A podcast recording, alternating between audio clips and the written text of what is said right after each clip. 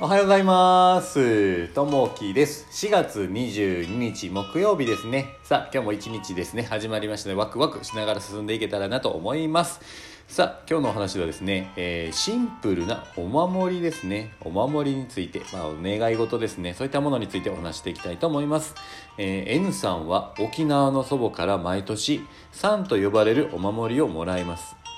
ススキや芭蕉の葉を結んだだけの簡単なものでもらっても嬉しく感じなかった N さん。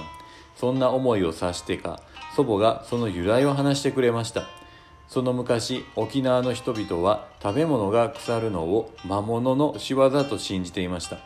魔物によって食べ物の生気が奪われぬようまじないの力を宿すためのあ歯を結び魔除けとして食前の傍らに置きました。今では食べ物の正気を守つために、えー用いられるだけでなく枕元に置いて悪夢の退けるためまた畑や家を守るための厄除けとして用いられるなど手軽な魔除けとして親しまれています。N さんはこの話を聞いてお守りの由来を知るとともに祖母の真心を受け取ったのです。さらにシンプルなそのお守りの作り方も教わったのでした。物の由来を知ることでそこに込められた人の思いを感じることができます。今ではそのお守りの愛着が増しているのを実感している N さんです。今日の心がけ物の由来を知りましょうというところですね、うんまあ、これねちょっと調べてみたんですけどこうすすきのね、えーまあ、草をこう、えーまとめて絡ましてですね。それをね、えー観光客の人にこうお渡しされたりとかね、えーするなんですけどそれをね作ってらっしゃる方の思い、えーまあ魔除けというところもねそういった思いもあってこういうまあ一見草と思うかもしれないんですけどもまあそれがお守りというふうなとこですね。なんでやっぱりねこういったところのまあゆるものの由来を知るというとこですね。そういえば昔えーいつかなやっぱり中学校高校ぐらいですかね。あのミサンガっていうのがよく流行ったんですね。この当時あの J リーグ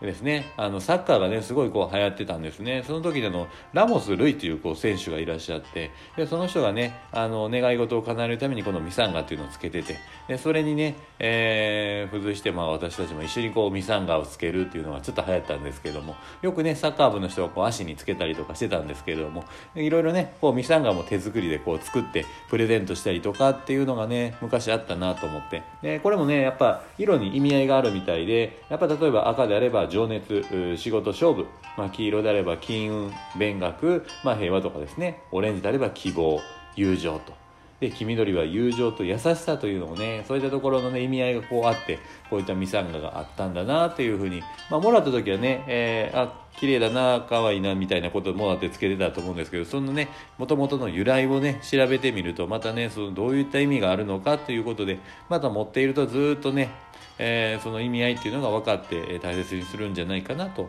いうふうに思っております。さあ、えー今日もね、聞いていただきましてありがとうございます。今日はね、えーシンプルなお守りということについてね、えーお話しさせていただきました。まあ、このね、やっぱこのものの由来を知りましょうというところがね、えキーポイントになるんじゃないかなというところです。今日もね、え皆さんにとって、えー一日素晴らしい一日になりますように、またあの、いいね、コメントあればお待ちしております。じゃあね、またね、バイバイ。